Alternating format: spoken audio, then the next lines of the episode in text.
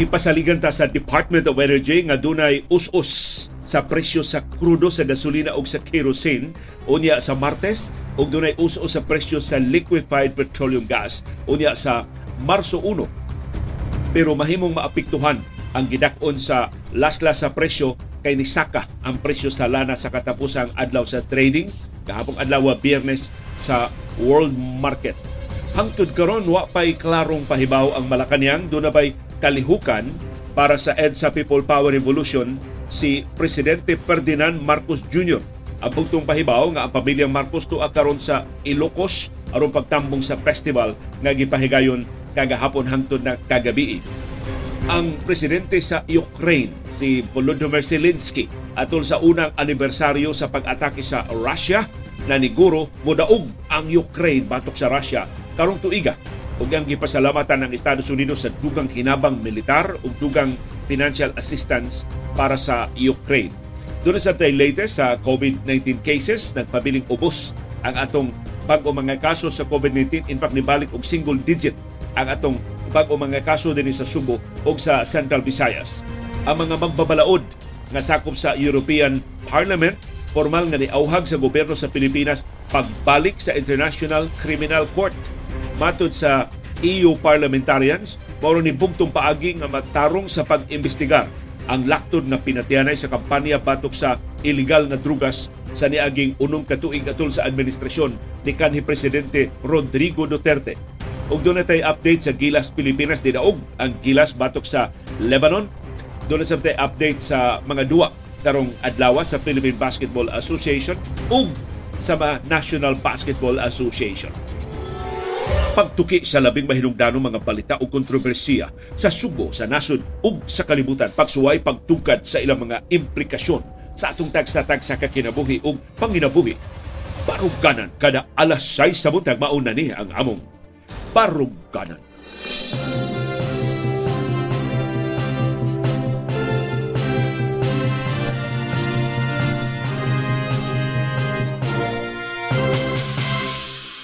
malipayong Sabado, mga kapamilya, mga hinigugma namo nga mga viewers o mga listeners daghang salamat nga bisan weekend naka matamo og sayo o naka-tune in mo og sayo sa atong uh, programa.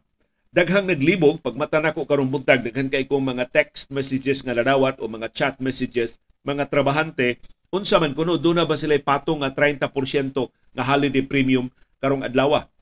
Mao ni ang clarification sa Malacañang tungod ning kalibog sa kalit-kalit nila nga pagbalhin sa holiday imbis karong adlaw gibalhin nila gahapong adlaw. Matod sa Malacañang ang Pebrero 25 karong adlaw regular working day na lang. Karon gihapong adlaw ang ika-37 nga anibersaryo sa EDSA People Power Revolution pero ang holiday nabalhin na gahapon.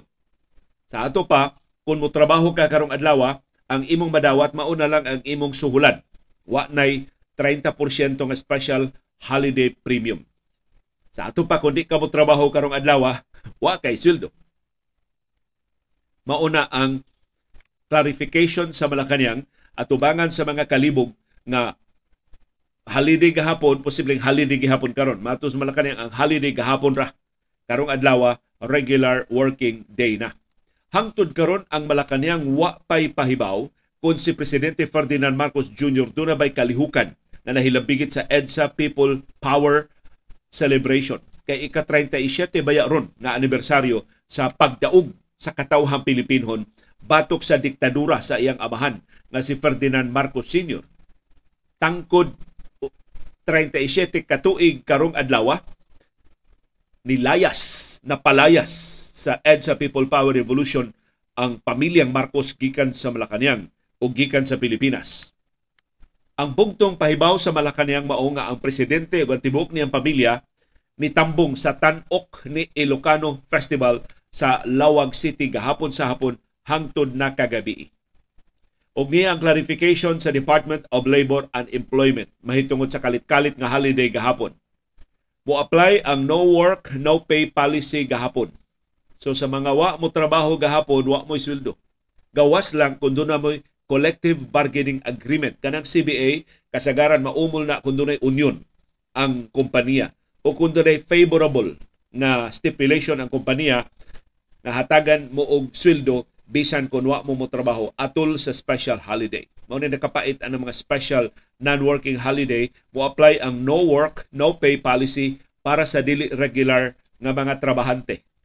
Giklaro hinuon sa Department of Labor and Employment nga kung gipatrabaho ka gahapong adlaw kay special non-working holiday man gahapong adlaw entitled ka og 30% nga patong sa imong suhulan.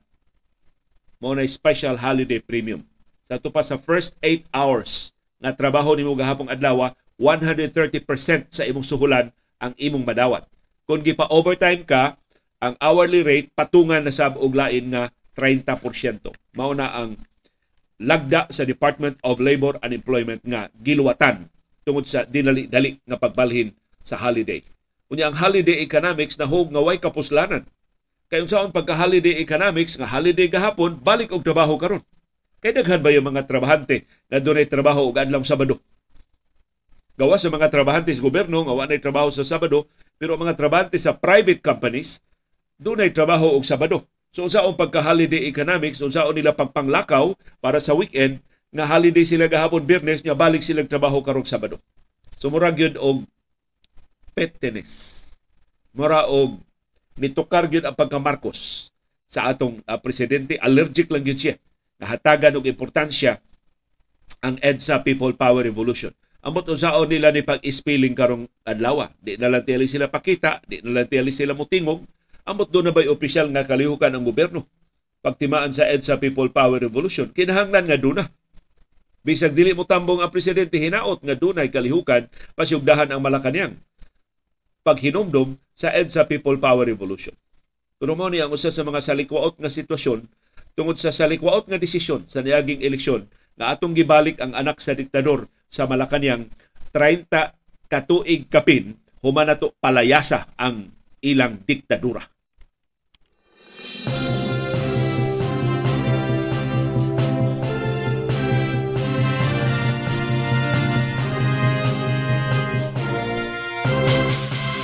Kumusta man ang atong gahimtang sa panahon sa syudad ug sa probinsya sa Subo, perti natong inita, perti natong alimuota. Karong adlaw, akong gilili wa pa gyud mo balik ang northeast monsoon dinis ato sa Subo. Localized thunderstorms nang gihapon ang mopatigbabaw sa ato pa do natay init nga temperatura o patak-patak nga pag-uwan o pagpanugdog o pagpangilat. Mao ni ang sitwasyon sa kahimtang sa panahon sa Subo, sa Bohol, sa Negros Oriental, sa Siquijor, sa Leyte, Southern Leyte, Biliran, Northern Samar, Eastern Samar ug Samar uh, provinces ingon man ang tibuok Western Visayas ug ang tibuok Mindanao ug ang tibuok Palawan apil na ang Kalayaan Island nga gikaibkan kanunay lang hasion sa China. Matod sa pag-asa dunay kahigayunan sa pagbaha o pagdahili sa yuta atol sa severe thunderstorms. Pero kung gitan-aw wa uwan bisan asang bahin sa ato sa Sugbo ug sa Central Visayas, wa say uwan sa Eastern Visayas. Ang giuwan karong kadlawon mao na lang ang pipila kabahin sa Western Visayas, apil ang pipila kabahin sa Negros Oriental. Sa Turkey, ang gidaghanon sa mga nangamatay sa linog nga nitayog sa Turkey o sa Syria atong Pebrero 6, kapina 50,000. Ang gobyerno sa Turkey ni pahibaw kapina 44,000 ang nangamatay sa Turkey kapin sab 6,000 ang giangkon sa gobyerno sa Syria nga nangamatay tungod sa makalilisang ug sunod-sunod nga kusog nga linog.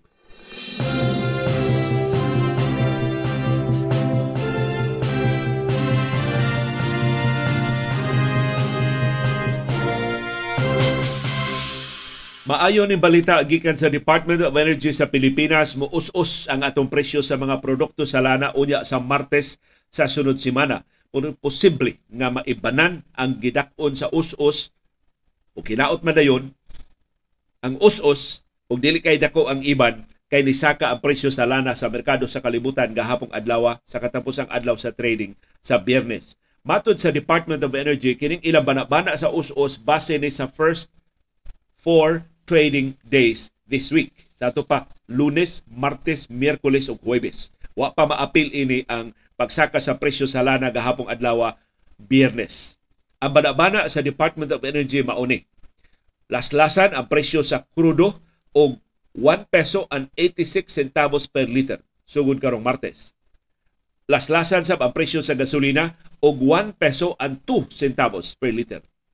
Og laslasan ang presyo sa kerosene og mas dako 1 peso and 90 centavos per liter. Akong klarohon, posible nga muus-us ni tungod sa pagsaka sa presyo sa lana sa merkado sa kalibutan gahapon. Mas taas ang presyo sa lana pagtapos sa trading sa adlaw biyernes tungod sa prospect sa lower Russian exports. Gipaibaw sa Russia ilang laslasan og up to 25% sa ilang normal nga produksyon ang ilang lana sugod unya sa Marso 1. Ang may balita sugod sab sa Marso 1 muos-os ang presyo sa liquefied petroleum gas dinis ato sa Subo o sa babahin sa Pilipinas bana-bana 5 ngadto sa 6 pesos kada kilo ang us-o sa presyo sa liquefied petroleum gas. Nagahapong adlaw ang first anniversary sa gubat sa Ukraine. Pag-atake sa Russia sa Ukraine. Si Presidente Volodymyr Zelensky atol sa unang anibersaryo ni daig sa katawhan sa Ukraine sa ilang maisugon nga pagsukol sa Russia ug labi importante niyang pamahayag na liguro siya sa kadaugan sa Ukraine sa unang kar- sud karong tuiga. So, di pa kuno matapos ang 2023, mudaog na ang Ukraine batok sa Russia. Matod ni Zelensky, we endured, nilahutay ta We were not defeated, what tamapildi, and we will do everything to gain victory this year. Atong himuon ang tanan aron magbadaugon ta karong tuiga.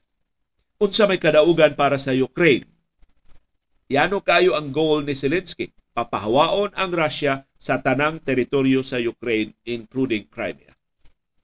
So tanang lugar sa Ukraine nga giangkon karon sa Russia, giokupahan karon sa Russia, papahawaon sila og makadeklarar na ang Ukraine og kadaugan batok sa Russia. Usas mga sukaranan sa pagsalig ni Zelensky mo ang dako kaing tabang nga gihatag sa Estados Unidos ngadto sa Ukraine atol sa unang anibersaryo sa pag-atake sa Russia nihatag ang Estados Unidos og 2 bilyones dolyares nga balor sa mga armas o mga bala aron ikasukol sa Ukraine batok sa Russia og nihatag sab og 10 bilyones dolyares nga financial aid para sa Ukraine.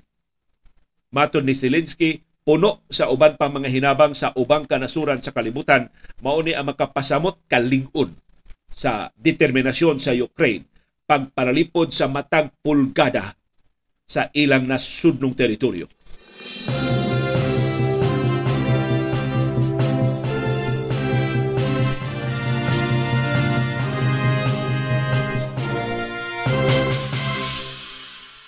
Og atensyon mga motorista nga moagi sa Fuente Osmeña Rotonda ayaw. Gisiraduan na karong buntag ang Fuente Osmeña Rotonda kay gitukuran og stage para sa BRT groundbreaking unya sa Lunes. Has kang paita ining pangutok aning Cebu City Mayor Mike Rama. Kada kong sakripisyo ini para sa mga motorista karon pag yung weekend ug hangtod ni sa Lunes. Sa to patulo ka adlaw nga sirado ang Fuente Osmeña Rotonda. Dili ang plaza, ang kadalanan yun nga naglibot sa Fuente Osmeña Circle. Kanang kinatibukan nga daan nga naglibot sa Fuente, maoy gis, gisiraduan sugod karong buntag. Og sa mosunod nga tuto ka adlaw, kay karong adlaw magsugod na sila panday og stage. Anha mismo rotunda. Unya ang ubang bahin sa rotunda himuon nga parking space sa mga sakyanan nga mutambong sa BRT groundbreaking aska langaya na ini BRT groundbreaking ang tumong mo pagpahapsay sa trafiko karon gilihian og sirado sa trafiko. Lisod kay sabton. Bipalihog do na ni mga motorista nga nakasuway og agi sa puente karong buntag na sirado na ba? Unsang orasan ni nila siraduan wa man ibutang sa ilang press release unsang orasa siraduan ang Puente Osmeña Rotonda pero sugod ni karong buntag Sabado, Pebrero 25 aron makabuylo na silang pangandam sa ceremonial groundbreaking sa Bus Rapid Transit BRT project unya sa Lunes, Pebrero 27. Unya, pabunggaho ni pag-ayo ni Mayor Mike Rama kay motambong si Presidente Ferdinand Marcos Jr. sa groundbreaking unya sa lunes pohon. Wa sa ipahibaw sa Cebu City Government asang bahina sa rotonda ang stage akong tan-aw anha ni sa bahin bitaw nga mag-atubang sa Osmeña Boulevard, mag-atubang sa downtown, may mga pangtang gayo na bahin sa Puente Osmeña. Or ari mag-atubang sa Kapitulyo. Pero mag-atubang og Kapitulyo ang Kapitulyo mo pabayad sa yuta na maagian sa BRT so dili kay maayo. Di kilid na sad kun ari mag-atubang sa General Maximum ya, labaw pang kilid ko ari mag-atubang sa B. Rodriguez. So akong tan-aw anha na tukuron ang stage na mag-atubang sa downtown area sa Osmeña Boulevard tungod ana wa nay sakyanan makaagi sa Fuente Osmeña Rotonda sugod karong buntag. Tulo ka adlaw na ha? Sa tuba unya sa lunes mo balik ng trabaho. Bahala na mo diya magkabikos-bikos ng trapiko. So unsaon na pagsulbad ang pagsirado sa Fuente Osmeña Rotonda? Vital kay na sa traffic diha sa uptown area. Kanang uptown gitawag naman na nila og midtown area kay ang uptown nagkalayo naman gikan sa original nga uptown ang mga sakyanan nga padong sa Guadalupe ug sa Lahog gikan sa downtown area. Di naman mo kaagi sa Fuente Osmeña Rotonda. Padimanuhon mo sa Arlington Pond dayon padisilyahon mo sa F. Ramos Street.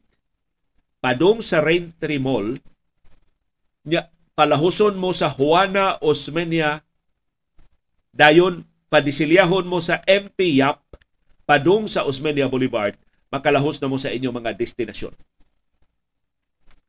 So, kagamay ra ba sa daan sa Raintree Mall? Mo imong himuong alternatibo sa Puente Osmeña Rotonda? By the way, kini si Arlington Pond tungod atong pagsubay sa kasaysayan sa Subo.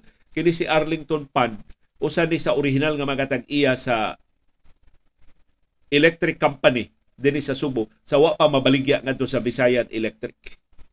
So usa ni sila sa mga partners nga nagpadagan sa kompanya sa elektrisidad dinhi sa Sugbo before Visayan Electric. Mas karaan ni ang ilang grupo ni Arlington Fund.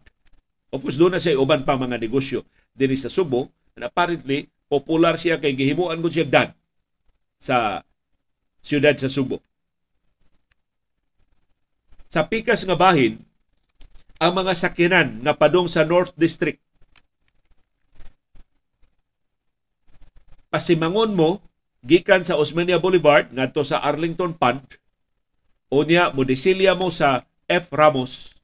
Dayon dimano mo sa General Maximum Avenue padong sa inyong destinasyon sa north. Kadtong padong og Ayala. Nya gikan mo og Virama gikan mo sa B. Rodriguez mo disilya mo diha sa J Llorente so sa di pa mo moabot sa Puente Osmeña Rotonda, disilya mo sa J. Llorente, lahos mo sa Mariano Cui Street, dayon dimano sa Iscario Street, lahos sa inyong destinasyon. Has kang hasula na ini. Pati gamaya ini mga dana nga ilang gipangisgutan nga gihimo nilang alternatibo. Murag drawing-drawing ra gini sa papel sa way paghuna-huna pila ra kasakyanan ma-accommodate ining alternatibo nga mga agianan. Kining BRT nalangay na ni pag-ayo panahon paningkan ni Mayor Tami Osmeña pero di man sila gusto nga mahatag ang credit si Osmeña so ilang giusab-usab ang BRT ilang gilangay-langay gitribol-tribol nila pag-ayo ang original nga disenyo sa BRT gikan ta nagbulakaw padung Talamban gikan jud sa habagatang tumoy sa Cebu City dias Utlanan sa Talisay padung sa Talamban sa Utlanan sa Madawi. Aron mahakot ang tanang pasahero gikan sa south padung sa north o gikan sa north padung sa south. Karon ilang giputol, anha lang magsugod sa Mambaling, ilang gipasimang diri sa SRP adto na mulahos talisay. Ang mga daghan itaw kay pasaheros Bulacau sa Pardo sa Basak. Basak sa Nicolas. Kinasang-an Bulacau wa na. Goodbye bunot. Di na sila wa na sila appeal sa BRT aron lang gini makaingon sila nga di ni katami amo na ni ang bus rapid transit Kining mag-groundbreaking karong lunes ang first phase pa lang ni sa BRT. Ang phase 1 magikan sa Cebu South Bus Terminal lahos sa Natalio Bacalso Avenue subay sa Osmeña Boulevard padong sa Fuente lahos sa Cebu Provincial Capital. Unya kining phase 1 gastuhan og usa ka bilyon ka pesos na daog sa kompanya gikan sa China ang Hunan Road and Bridge Construction. Amot mahitsura ba ang bus rapid transit kay ang BRT gikuyawan ko nilabay na ang iyang panahon. Unya ang redis, redesign sa BRT makadefeat sa iyang purpose sa pag na mahimo siyang main artery sa trafiko sa Cebu City. Kay ilang giputol. Kay aron lang yun akong tanaw aron lang yun maingon nga dili na ni kantami Osmeña kay kun ilang sundo ng original nga plano makredit man si Tami Osmeña kay iya man gyud ning maong proyekto iya man gyud ning brainchild nga proyekto. Na abtan lang sa administrasyon ni kanhi presidente Rodrigo Duterte o karon sa administrasyon ni presidente Ferdinand Marcos Jr.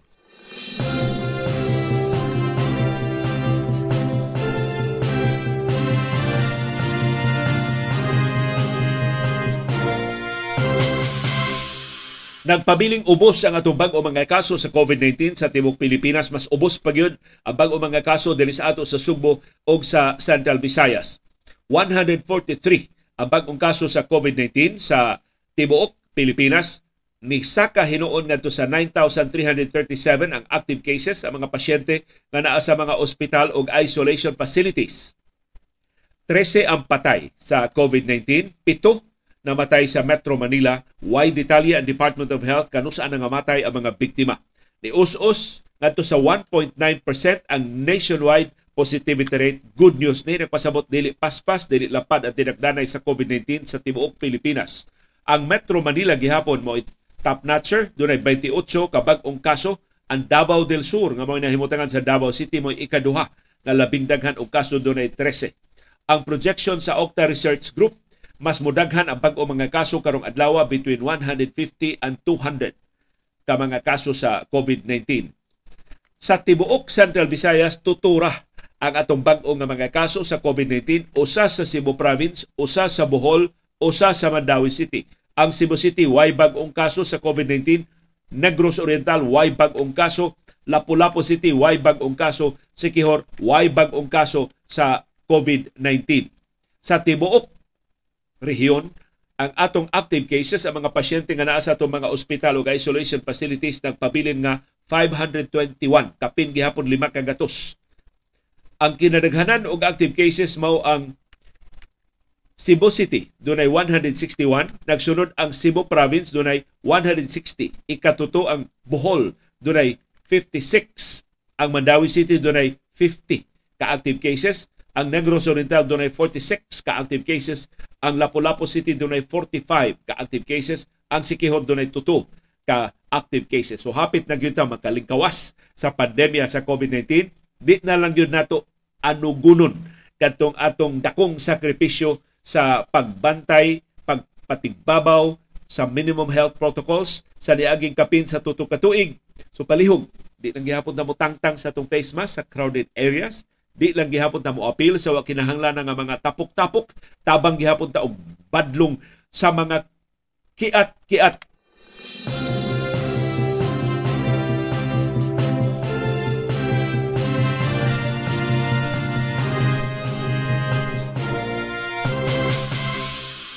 Atol sa ilang panamilit sa Pilipinas kay gitapos naman gahapon ang tuto nila kaadlaw nga pagduaw dinhi sa ato. Ang mga sakop sa European Parliament nisubli sa ilang auhag nga mobalik ang Pilipinas sa International Criminal Court. Pero lahi na ang rason nga ilang gigamit. Matod nila, ang ICC makatabang sa Pilipinas pag-imbestigar ining labing menos unom kalibo ka mga kaso sa pinatyanay sa kampanya batok sa illegal nga drugas. Matod sa mga parliamentarians, mga sakop sa European Parliament, kung dili mobalik pagkasakop sa International Criminal Court ang Pilipinas ug kundi niya pasudlon ang ICC pag-imbestigar ining extrajudicial killings sa kampanya batok sa illegal nga drugas, siyam-siyaman ang investigasyon. Ang investigasyon will go on forever. Kay hinay no kaayo ang investigasyon sa nga gipasyugdahan sa gobyerno. So kini mo og satol nga pagsaway sa administrasyong Marcos nga dili mao. Hinay kaayo luya kaayo ang investigasyon nga ilang gipasyugdahan ug sakto ang European Parliament members. Ang ilang pangu sa ilang delegasyon nga si Hannah Newman niingon nga ang suporta sa ICC mo ensure nga ang 6,000 ka mga patay din sa Pilipinas matarong sa pag-imbestigar. Niingon si Newman nga posibleng gamay ra ka ining 6,000 pero maumang kuno ni ang numero nga gi hisgutan ni Senador Bato de la Rosa. Di actually ang official figure sa Philippine National Police kapin 6,000. Gi round off lang din de la Rosa nga 6,000. So niingon si Newman kung tarungon gyud sa pag-imbestigar kining 6,000 cases need to be filed. So mo pasaka sa kag unom ka libo ka mga kaso kay patay guni. Nga wa pa may napasaka nga kaso hantod karon. Witnesses have to be found. So kada usa ining 6,000 ka kaso imong pangitaon kinsay mga testigo. Evidence has to be collected for each and every one. So kina mangulikta kag ebidensya sa kada usa ining kapin 6,000 ka mga kaso nga mao giangkon sa Philippine National Police. Unsay nahitabo mato Newman siyam kabuan na ang administrasyong Marcos, 25 ra ka kaso ang naimbestigar, tuto ra ka tao ang napasakaan og kaso. Tiyo mo na. Kadugay na nga nanamilit ni kanhi Presidente Rodrigo Duterte, maura ni ang atong ikapakita sa investigasyon sa extrajudicial killings sa kampanya batok sa illegal nga drugas. So ningon si Newman kung why himuon ng gobyerno sa Pilipinas, this will go on forever siyam-siyaman ta una mahuman ang investigasyon. Kana kon imbestigahon kining maong mga kaso. Mato ni Newman, kung pasudlon ang International Criminal Court, masiguro nga ang 6,000 ka mga kaso maimbestigar sa labing tukma nga paagi. Mato ni Newman, kung paapilon sa investigasyon ang International Criminal Court, matabangan ang mga pamilya sa mga biktima makuhaan sa ilang mga testimonya ang mga testigo. O makaangkon sila og pagsalig nga dili sila hation, dili sila hudlaton sa samang mga opisyal nga nipatay nila o nitugot sa pagpatay nila. Asking the ICC to come in is the perfect way to do it. Mao ko ni labing tukmang paagi nga mahimo sa gobyerno ni Presidente Ferdinand Marcos Jr. kana kung interesado siyang makaangkon og hustisya ang mga tagtungod sa kapin 6,000 nga giangkon sa kapulisan sa kapin sa 30,000 nga dokumento sa nakalilain nga mga human rights groups nga laktod ng gipangluba sa niaging unom ka tuig sa kampanya batok sa illegal nga drugas ni kanhi presidente Rodrigo Duterte.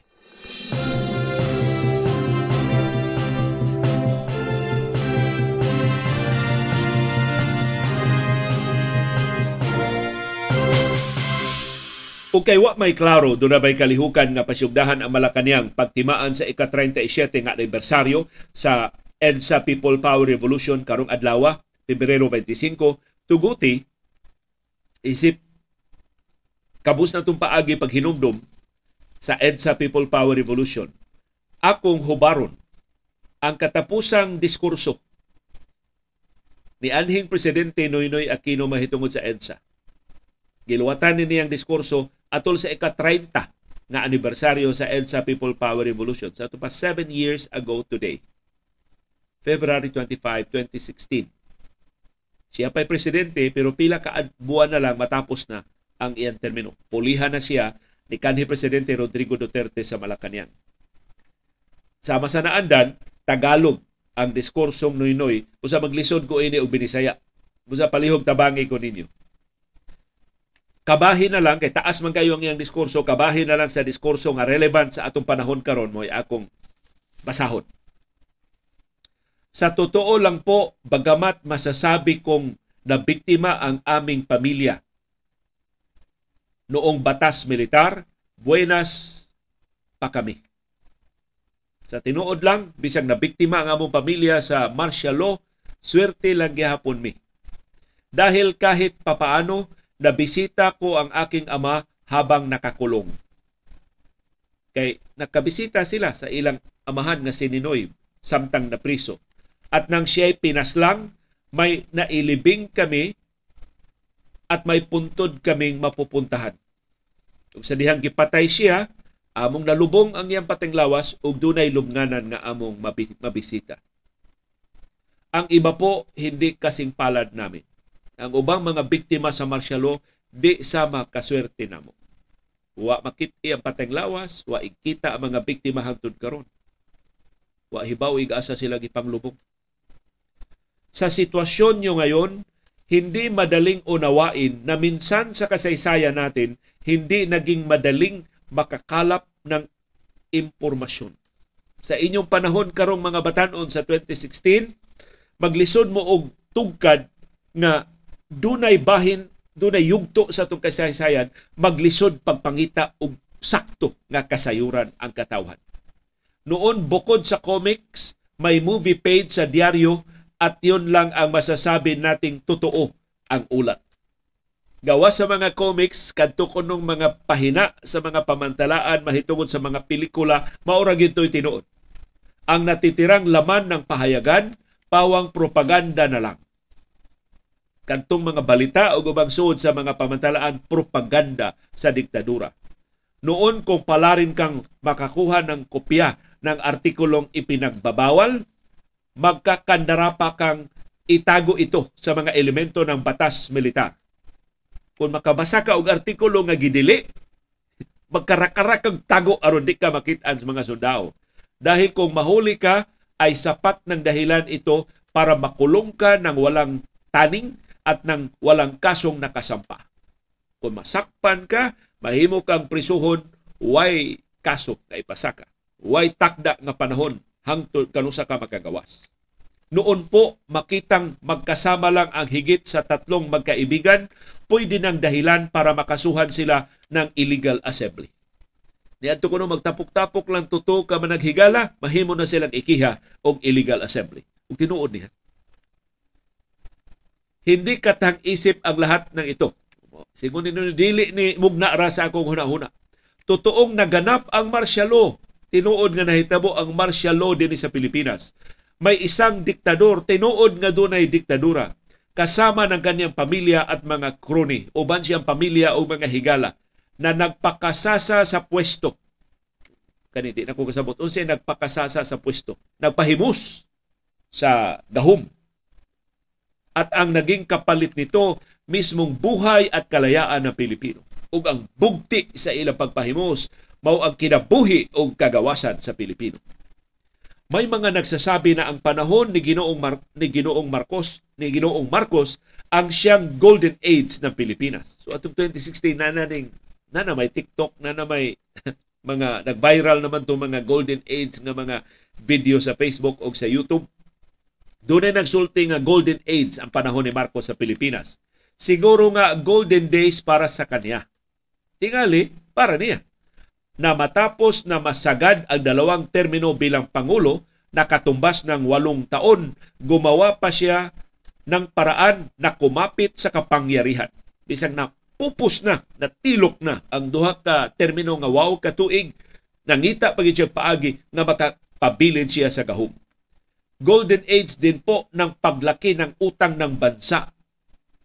Tingali golden age kung ibase sa pagburot sa utang sa Pilipinas. Nang magsimula po si Ginoong Marcos sa katungkulan noong taong 1965, nasa 2.4 billion ang utang ng pambansang gobyerno pag-asumer ni Marcos sa 1965, 2.4 bilyones pesos ra ang utang sa nasudnong gobyerno. Sa pagtatapos ng 1985, dalawang buwan bago siya mapatalsik sa pwesto, nasa 192.2 billion pesos na po ang utang natin. Burot ang atong utang paghuman sa 1985, duha ka buwan na lang sa, sa diktadurang Marcos ngadto sa 192.2 billion pesos. At dahil hindi napunta sa dapat kalagyan ang pera, ang biyaya sa kani-kanila lang. O kayang utang wa man maadto sa sakto nga mga proyekto, sila ra ang nabulahan. Ang pagbabayad naman, kargo natin hanggang sa kasalukuyan. Ang naglukdo sa dakong palasunon sa pagbayad sa utang atong gisagubang angtod karon. Alam naman po ninyo ang aming pinagdaanan. Nahibaw mo unsay among giagian. Ano po ba ang kasalanan ng aking ama na ginagawa lang naman ang kanyang trabaho? Kung sa may saa sa kong amahan, igo ramang nagtuman sa iyang trabaho dinampot siya at dinala sa piitan. Kuha siya o gipalhog sa prisuhan. Di naglaon mula Krame at Fort Bonifacio, inilipat siya sa Fort Magsaysay sa Nueva Ecija at doon ikinulong ng solitary confinement. Gipriso siya Krame, gibalhon siya Fort Bonifacio, dayon gibalhin siya sa Fort Magsaysay sa Nueva Ecija o gibartolina. Kinuha ang kanyang reading glasses para malabo ang lahat ng kanyang nakikita. Kikuhaan siya siyang antipara. Kay tako kay grado ang matang ninoy. aron nga hanap ang iya makitaan. Kinuha ang relo para hindi niya masukat ang paglipas ng oras. Kikuhaan siya siyang relo aron di siya makasubay sa oras. Kinuha ang singsing para mawala ang paalalang may asawa at pamilya siyang naghahanap sa kanya pininturahan ng puting-puti ang selda para malimot niyang may mundo pa sa labas nito. Gipintalan og lubos puti ang iyang selda aron makalimot siya doon na pa'y kalibutan sa gawas. Sibilyan siyang inihabla sa military tribunal. Sibilyan si Ninoy pero dito siya husaya sa korteng militar.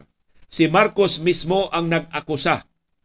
Ang kihante si Marcos. Si Marcos ang nagtalaga sa miyembro ng prosecution at depensa siya ay nagkiha, siya sad mao'y nagtudlo kinsay abogado sa prosecution o kinsay abogado ni Ninoy.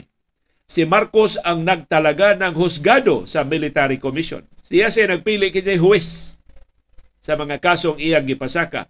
At si Marcos din ang final reviewing authority. O siya sa mo review unsay desisyon sa military tribunal.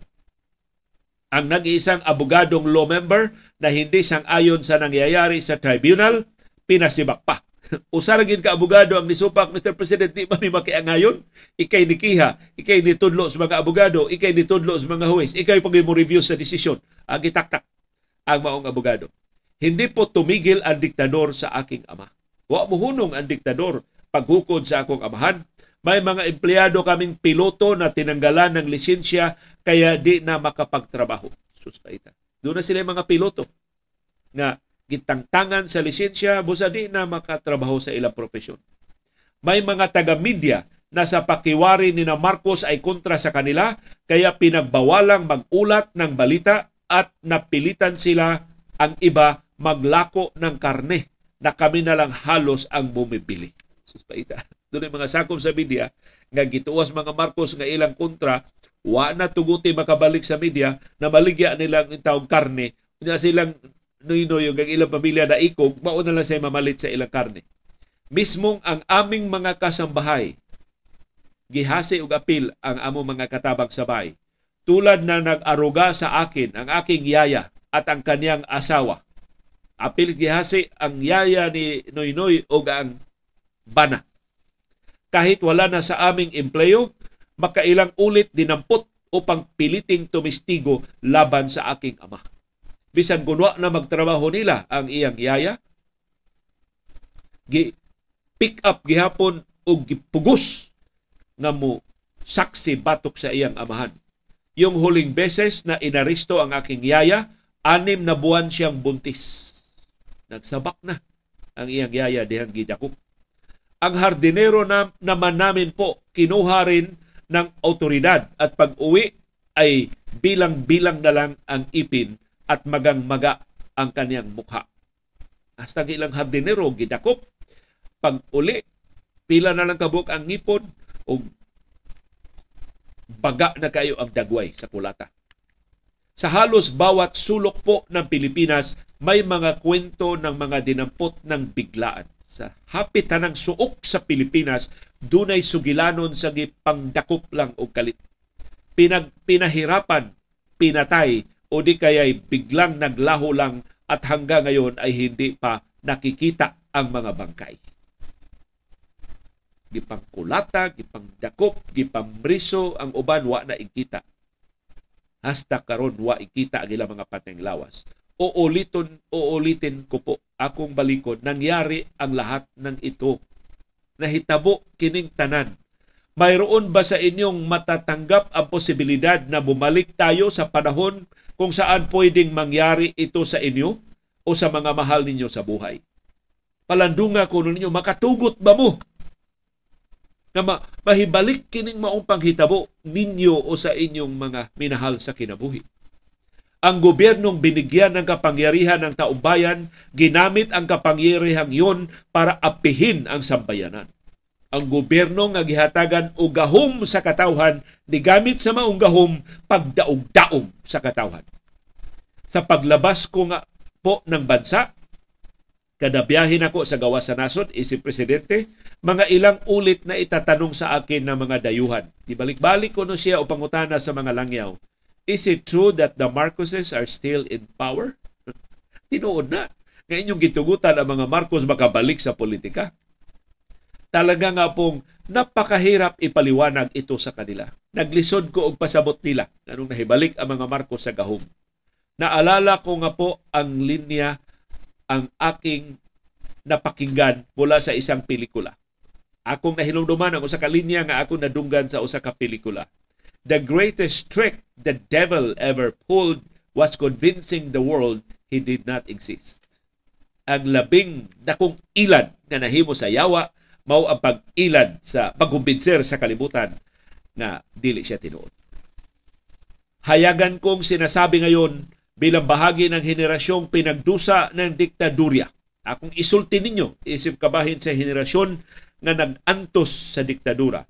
Hindi golden age ang panahon ni Ginoong Marcos. Dili golden age ang diktadurang Marcos. Gipakpakan siya pag-ayos si Nunoy. Niinigbahin na siya diskurso. Isa itong napakasakit na yugto ng ating kasaysayan. Kaya nga po naglakas loob ang napakarami sa ating kababayan na magtipon sa EDSA at sa ibang lugar sa labas ng Metro Manila. Hilabihang paita ni atong panahon na itong nangisog ang katawhan Pilipinon pagtapok sa EDSA ug sa ubang mga lugar gawa sa Metro Manila. Tangan ang pananampalataya at paninindigan. Da ang ilang pagtuo og baruganan. Nagawa nating magkaisa na himutang nagkahiusa at sa biyaya ng puong may kapal ug tungod sa gahom sa labawng Dios ay pinatalsik natin ang diktadurya nang hindi humahantong sa madugong himagsikan. Ato napalagpot ang diktadura, gawa mo sangpot sa dugoon nga revolusyon. Hindi na nga rin po nakapagtataka, nakapagtaka, nakakapagtaka, lisura ini tinagalog. Dili na ika, ikahibong na may mga nakinabang sa diktadurya. Na doon ay nakapahimo sa diktadura at mga natitirang loyalista na nagsasabing wala tayong narating mula noong EDSA. Kini mga nakapahimo sa diktadura ni pasangil ron nga wa may tarong nga nahitabo human sa EDSA. Gusto nila tayong maniwala na mas maganda ang kalagayan natin sa ilalim ni Ginoong Marcos. Ila tang kumbensyon mas maayo ang ilang sitwasyon ni adto panahon ni Marcos. Pero saan nga ba tayo dinala ng 21 years na pamu- pamumuno niya? Unsa may atong gidangatan human sa 21 ka tuig niya nga literato. Hindi ba naging sick man of Asia ang ating bansa? Di ba gitawag ang Pilipinas nga sick man of Asia? Atul siya diktadura? Ako po naniniwalang hindi natin tadhanang ulitin ang madilim nating kasaysayan. Ako nagtuo. Si Noynoy Aquino ni. Seven years ago.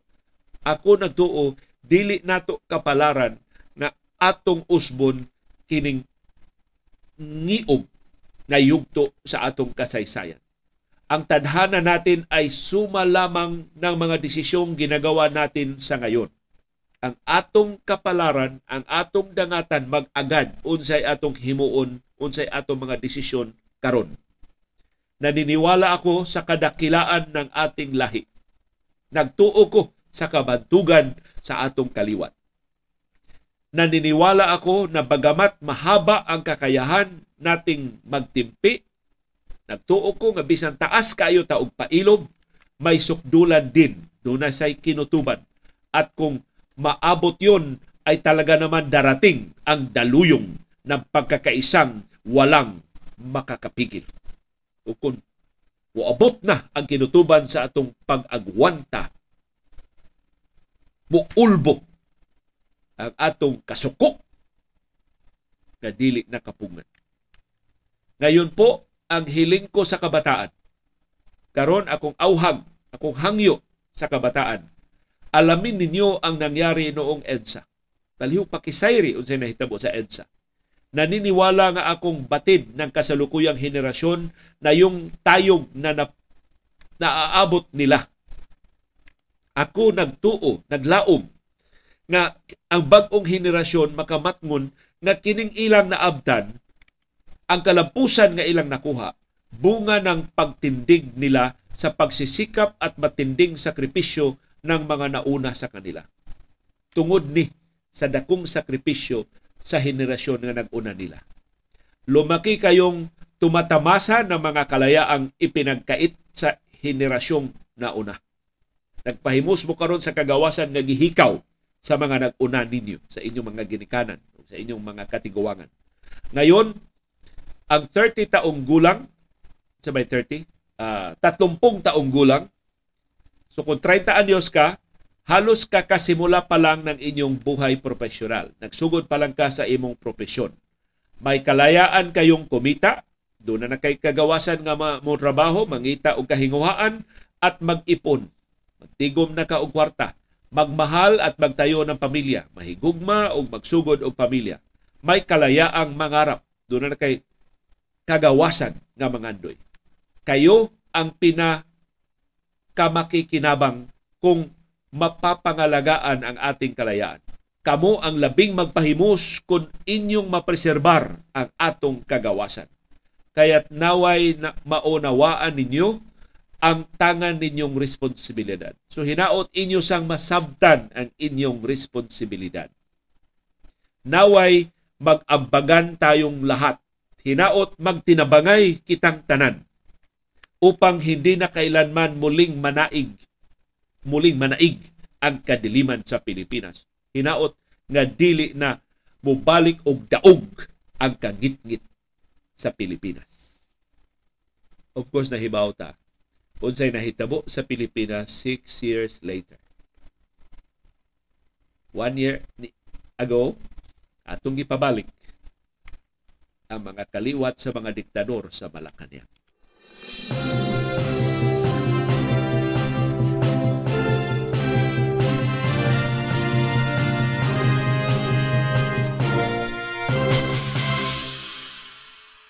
Ang may balita mo ni Daog ang Gilas Pilipinas batok sa Lebanon Cedars 107-96 sa FIBA Basketball World Cup Asian Qualifiers sa Philippine Arena sa Bukawe sa Bulacan. Si Justin Brownlee mo top scorer para sa Gilas Pilipinas with 17 points. Si Jamie Malonzo dunay 15 points. Si Mason Amos dunay 13 points. Ang Gilas nakabaws sa duha ka sunod-sunod nilang pagkapildi sa Lebanon Cedars.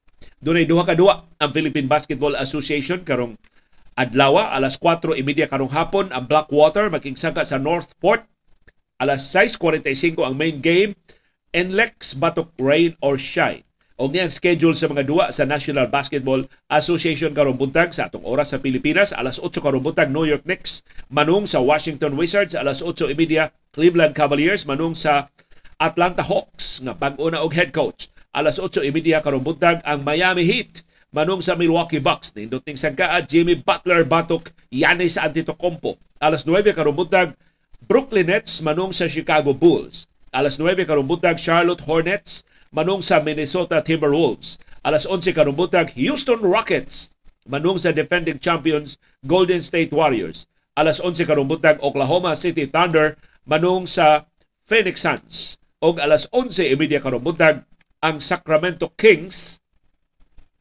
manung sa Los Angeles Clippers.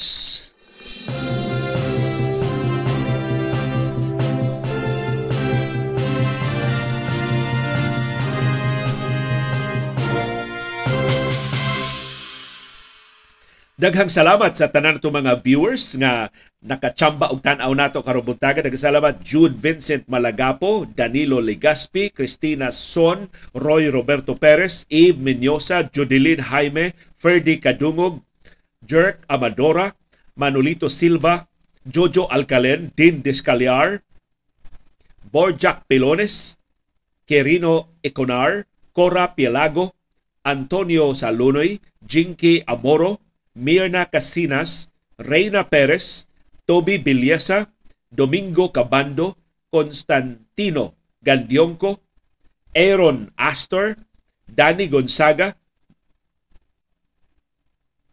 Emilda Fernandez Olaer, Rocky Road, Jerome Luis Espina, Glory Tura, JJ Gatch, iDrop, Odon Catelo, Ben Yap,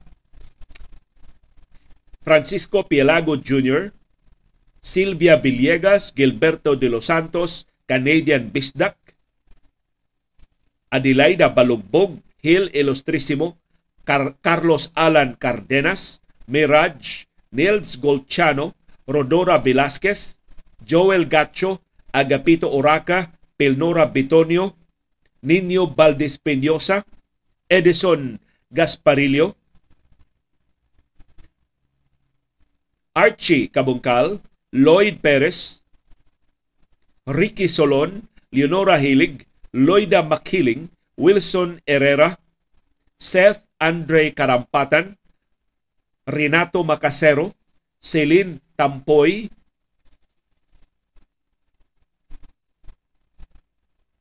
Nelia Discaliar, Angie Cabase, Nick Justo, Dory Rojo, Maria Pasiencia, Dr. Maria Pasiencia Belarmino, Alfe Perez, Kirsten Incierto Dabach, Attorney Emmanuel Golo, Joven Pulan, Oscar Macasero, Maria Rosario Recalde, Mildred Campaner, Hana Bungkaras, Vicky Romeo Fernandez, Mary Troy Luna Felipe. Yan. Bantugan ning anak sa akong sa usa ka bantugang Subuano nga naking bisog batok sa diktadurang Marcos. Elena Cabando, Nick Madali, Renato Baggio,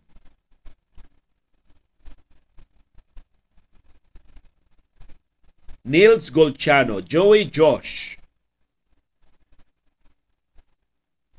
Jaime D. Nietzsche Cortez, Dennis Alegrado, Edith Tan, Mia Hardiman, Cesar Ibanez, Monte Alegre Trabado Alan, Julieta Umpad, Junik,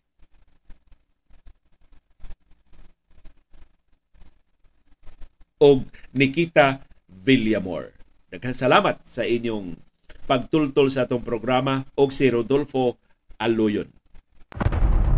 Daghang salamat yung padayon nga pagpakabana og pakigbisog pagtugkad sa mga implikasyon sa labing mahilungdanon nga mga paghitabo sa atong palibot. Aron kitang tanan makaangkon sa kahigayunan pag-umol sa labing gawasnon, labing makiangayon og labing lig-on nga baruganan. Maugad to ang among baruganan. Unsay imong baruganan? Daghang salamat sa imong pakiguban.